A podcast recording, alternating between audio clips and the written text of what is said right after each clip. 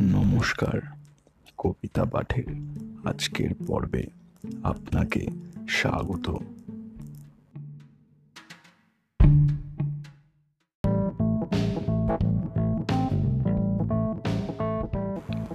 আমার আজকের নিবেদন, কবি সুকুমার রায়ের কালোজয়ী বিখ্যাত কবিতা খুড়োর কল।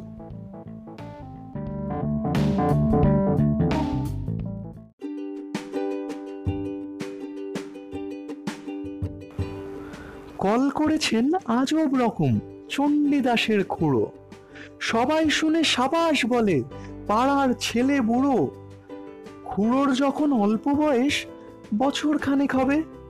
উঠল কেঁদে গুঙ্গা বলে ভীষণ অট্ট রবে আর তো সবাই মামা, গাগা, আবুল, তাবুল বকে।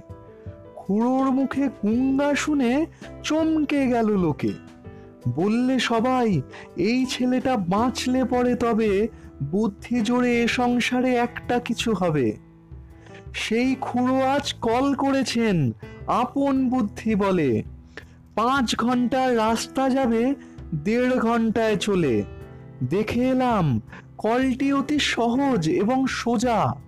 ঘণ্টা পাঁচে খাটলে পরে আপনি যাবে বোঝা। বলব কি আর কলের ফিকির? বলতে না পাই ভাষা। ঘাড়ের সঙ্গে যন্ত্র জুড়ে এক্কেবারে খাসা। সামনে তাহার খাদ্য ঝোলে, যার যেরকম রুচি।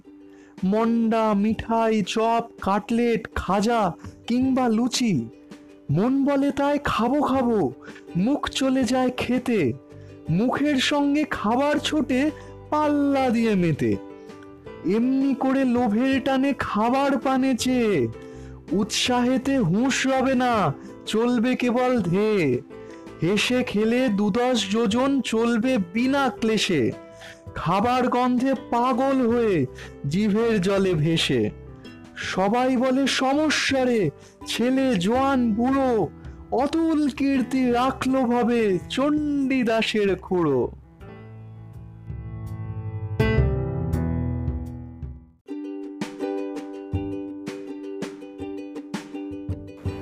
শ্রোতা বন্ধুদের কাছে অনুরোধ।